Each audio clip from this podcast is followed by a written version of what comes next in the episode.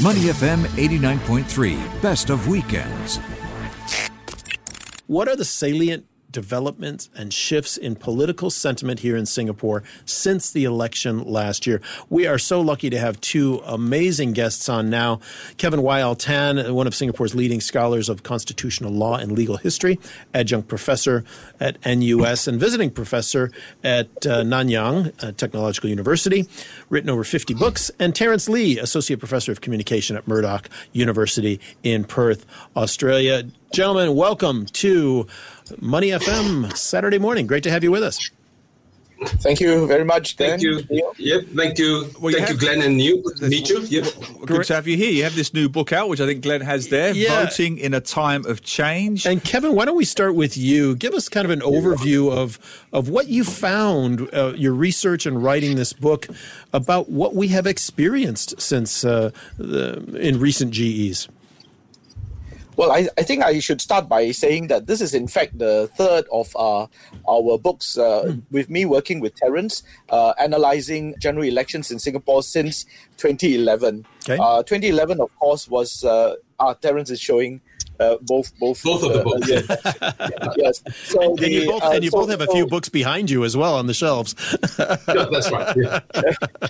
The perils of being an academic. I guess that's right. Sorry, carry on. Yeah, so what we tried to do in the very first volume and has continued till the present one has been to bring together scholars from different fields of endeavor. So rather than have just, sort of say, one political scientist analyze the results of one election or one journalist, so you've got accounts by various people. So Bertha Hansen, for example, has one book out on the 2020 GE, Bilbya Singh has a book out, and so on. We thought we'd bring together groups of people with specializations to talk about various issues. So, for example, in this particular election, which was very much a digital election, given the COVID restrictions and so on, we brought on board, two authors who studied the digital space and to try and understand how the digital space was used and how effectively it was used by the respective political parties in advancing their particular agendas and their programs and platforms. And maybe so that's what we tried to do. Okay, maybe I can jump in here, ask this one to Terence. Yeah. I mean, I live in Sengkang, so Sengkang, of course, was one of the surprising elements of that particular general election. That's obviously the one that leaps to mind. What were some of the surprises, the shocks that stood out for you guys in your research, looking at what happened? And of course, don't forget, the change arguably began in 2011. So there's an argument to be made that this was a continuation of it. But what, Terence, were some of the changes that stood out for you? Look, I think you hit the nail on the head. Sengkang was clearly a surprise to many people, with last year's general election. But at the same time, if we understand the way in which the geographical boundaries, or rather the constituencies, work in Singapore, you will find that the good part of Sengkang already, in some ways, the ground in which the Workers' Party in particular have been working on. So in that regard, it's not a huge surprise as such as made up by the media. But nevertheless, winning a GRC in the context of Singapore is a big deal. It's a big deal, right? Starting from way back in 2011. So I think that's clearly one of those. The other show, if you like, that was happening was Tan Cheng Bok with his PSP team. There were a lot of maneuvers out there, and one of the big questions, if you recall, about a year ago now, would be whether Lee Hsien Loong's brother was going to be putting his hand in the fray. So I think that was the other one that people were watching. So there were two shows happening, you could say, a year ago. All right, we're talking with Kevin YL Tan and Terence Lee, both editors of Voting in a Time of Change, their new book on GE 2020. And Kevin, you talked about some of the changes or the shifts because of this digital election that we had. Media played a bigger role. And yet at the same time, we had COVID happening, and there was a lot of tension around the election, when it should be held, etc. Based on the extenuating circumstances, how much impact did you guys find that had on GE 2020? Or did you find it didn't have any at all? Well, actually, the impact suggested that this was a tailor-made election for the People's Action Party. The voter trends in the past have always shown that whenever there is a crisis, whenever there is uncertainty, there is a so-called flight to safety. In other words, you go with somebody who's tried and trusted, somebody who's been fair, who has a long sort of a history of performance ability. But what happened was something that was quite opposite, right? So instead of not only just maintaining one GRC and one SMC, the opposition snared another GRC. So what does that suggest to you about the changing phase of voters in Singapore? We keep talking about this thing called generational shift, and the generational shift doesn't pertain just to the age of the voters. It also pertains to the change in the generations of leaders in the various political parties, as well as the voters' ability or tendency to track materials and information that they need to make their decisions online. So this changed the complexion of everything. And I kind of want to go back to Neil's question about Sengkang.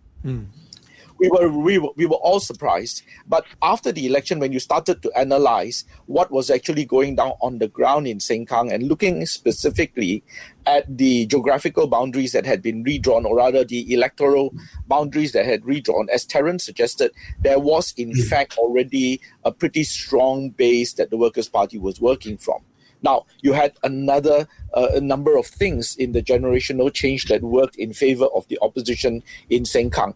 The first one is that it is a housing estate that is relatively new in the sense that the voting population tended to be younger families. They tended to be families with rather young children. So the voter profile is a little bit different. Their concerns are a little bit different from, say, if you were going to Toa Payoh, right, which is a much older constituency where the average age of residents in Toa Payoh would be probably touching the 50s, right? That kind of profile.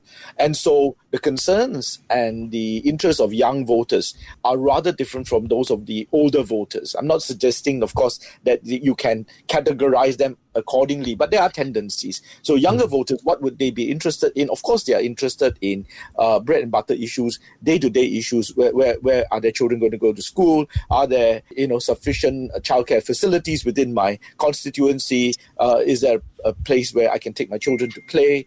That sort of thing on the day-to-day basis. But also larger issues which resonate with younger voters, such as equality, fairness, such as diversity and inclusiveness. And so that, I think, made a difference, because if you know that that's your voter profile and that they would be interested, say, in diversity, then the last thing you would do, which is what the PAP did, is to field an all-male slate of candidates. I mean, that I would suggest was not the wisest thing to do. I would say, well, if you were looking at that kind of voter profile, you maybe want to make sure that at least, right, symbolically, you have that kind of diversity in the slate of candidates that you offer. So that's just one aspect of it. So I think the generational shift has to do with leadership changes, has to do with voter profiles, as well as the changing interests and priorities afforded to these various factors by the younger voter profile. Well, let's talk about some of those changing priorities. There's no doubt there's only one priority at the moment for the whole population, young or old, and that's COVID-19. And if you look at the other parts of the world, to use football parlance, there's other countries that have had a bad COVID, and Singapore government, let's be very frank, has had a relatively good COVID. They're seen as many countries as the gold standard. It's not a moniker I'm particularly happy about, but if you look at the public profiles of the likes of Finance Minister Lawrence Wong, Health Minister Ong Ye Kung, there's no doubt that their profiles have risen in the last year or so because they sit on the task force, the COVID task force. They're on our television screens almost every other day now. How do you think that has changed their profiles when you look in the context of future potential leaders of the People's Action Party? I don't know, maybe Terence on that one first. Yeah, I think you touch on the chapter I wrote in the book about the transition to the 4G leadership. I mean, on that note, it's interesting. I mean, I wrote in that chapter before Heng Swee Keat decided to pull out of that, prime minister designate position. So everything I've written has already come true, much quicker than I anticipated. So, which is a really interesting one to note. But look, I think that there is a concerted effort, and you're spot on there. There's a concerted effort in, for lack of a better word, take advantage of the COVID situation that Singapore is in and everyone else is in, to raise the profile, as you put it, of prospective future leaders. They may not, there's only one position for prime minister, so they're not all going to be the prime minister, right? But to raise the profile and to instill a degree of confidence for Singaporeans and non-Singaporeans as well, about the future of Singapore. So I think that is rather opportunistic in some ways, but you can understand that as well. It's a given. So look, it's good, but at the same time, what I think the government's not privy to is the fact that any failures would be writ large. It's made larger than it would otherwise be in a non-COVID environment.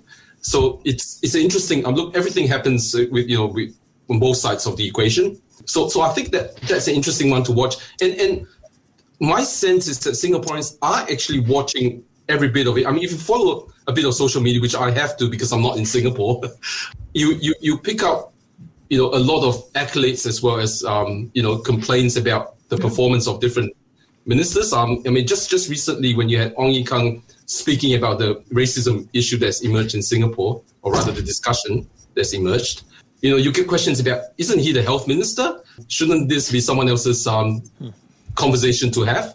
So look, it's an interesting one, and people are reading into those every little bit of twists and turns in regards to the prospect of future leadership in Singapore.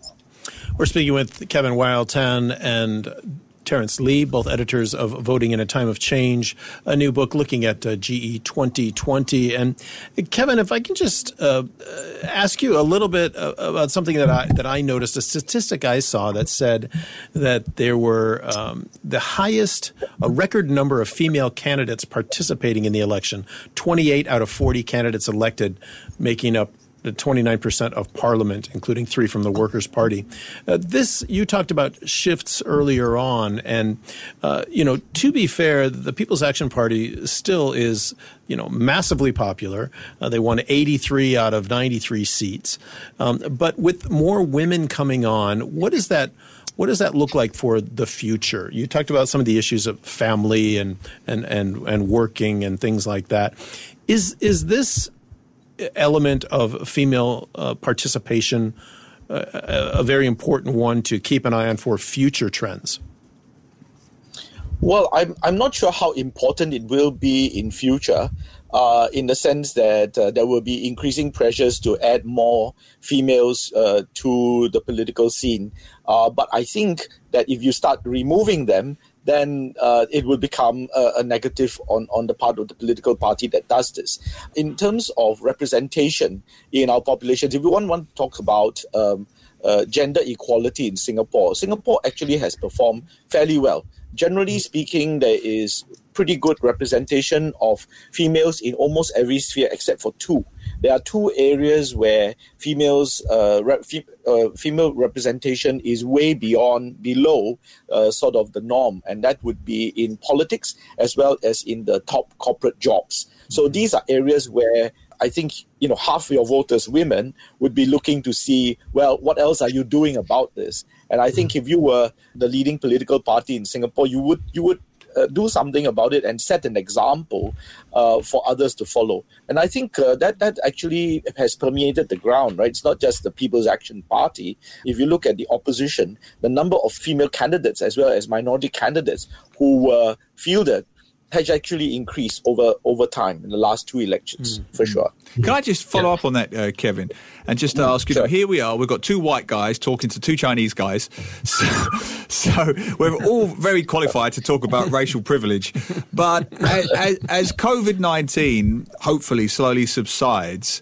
we've focused a bit on gender, and that's important, but I think racial equality and racial representation does seem to be a real red button topic in Singapore right now. Yes. Right now, you mentioned social media before, Terence. It is the one other issue in the last sort of 5 or 6 months that has really fired up the public's attention, and rightly so, As COVID hopefully settles, Terence, do you see racial, the element of race, playing a bigger part in politics?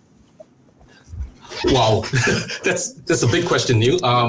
It's a very loaded question in some ways because race has always been almost front and center of life in Singapore. It's on your identity card if you have one, and it tells you clearly where you belong. If you work in any work environment, you contribute sums of money into a fund that's meant to benefit your particular race. So you can't, because of that, you can't get through life in Singapore without being aware of racial difference. And of course, the PAP kind of brought this to themselves. I'm not accusing them of anything of stoking racism. I'm just saying that we talk about the prospect of the future prime minister has to be Chinese. That's the narrative that comes out of the government.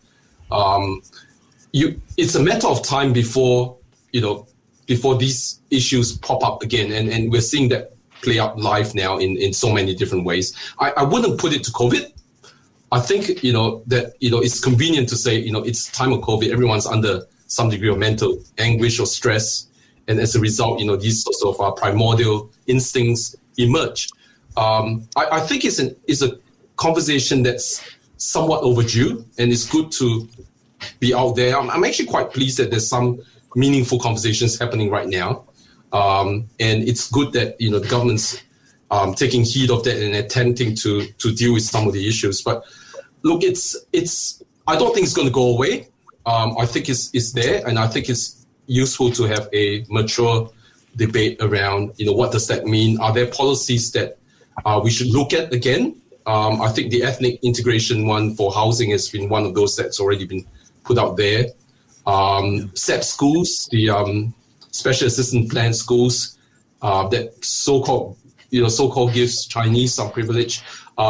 It's an interesting one because I'm actually a minority where I live. And, you start to see that similar yet different conversations around notions of white privilege. I knew you lived in Australia for a bit, and so you understand a little bit about what the conversations here are like. So it's kind of good to see that play out, and it's not helpful, I think, to reject any comments that people make by attributing it to critical race theory and other sorts of discourses that happen elsewhere, because they're quite different. Yeah, good point. The book is Voting in a Time of Change by Kevin YL Tan and Terence Lee. Gentlemen, thank you so much for your time today. Really interesting, and we hope to have you on again in the future to discuss this more. It's a topic that never goes away in Singapore, right? So thank you for your time today. Thank you. Thank you very much. To listen to more great interviews, download our podcasts at moneyfm893.sg or download our audio app. That's AWEDIO. Available on Google Play or the App Store.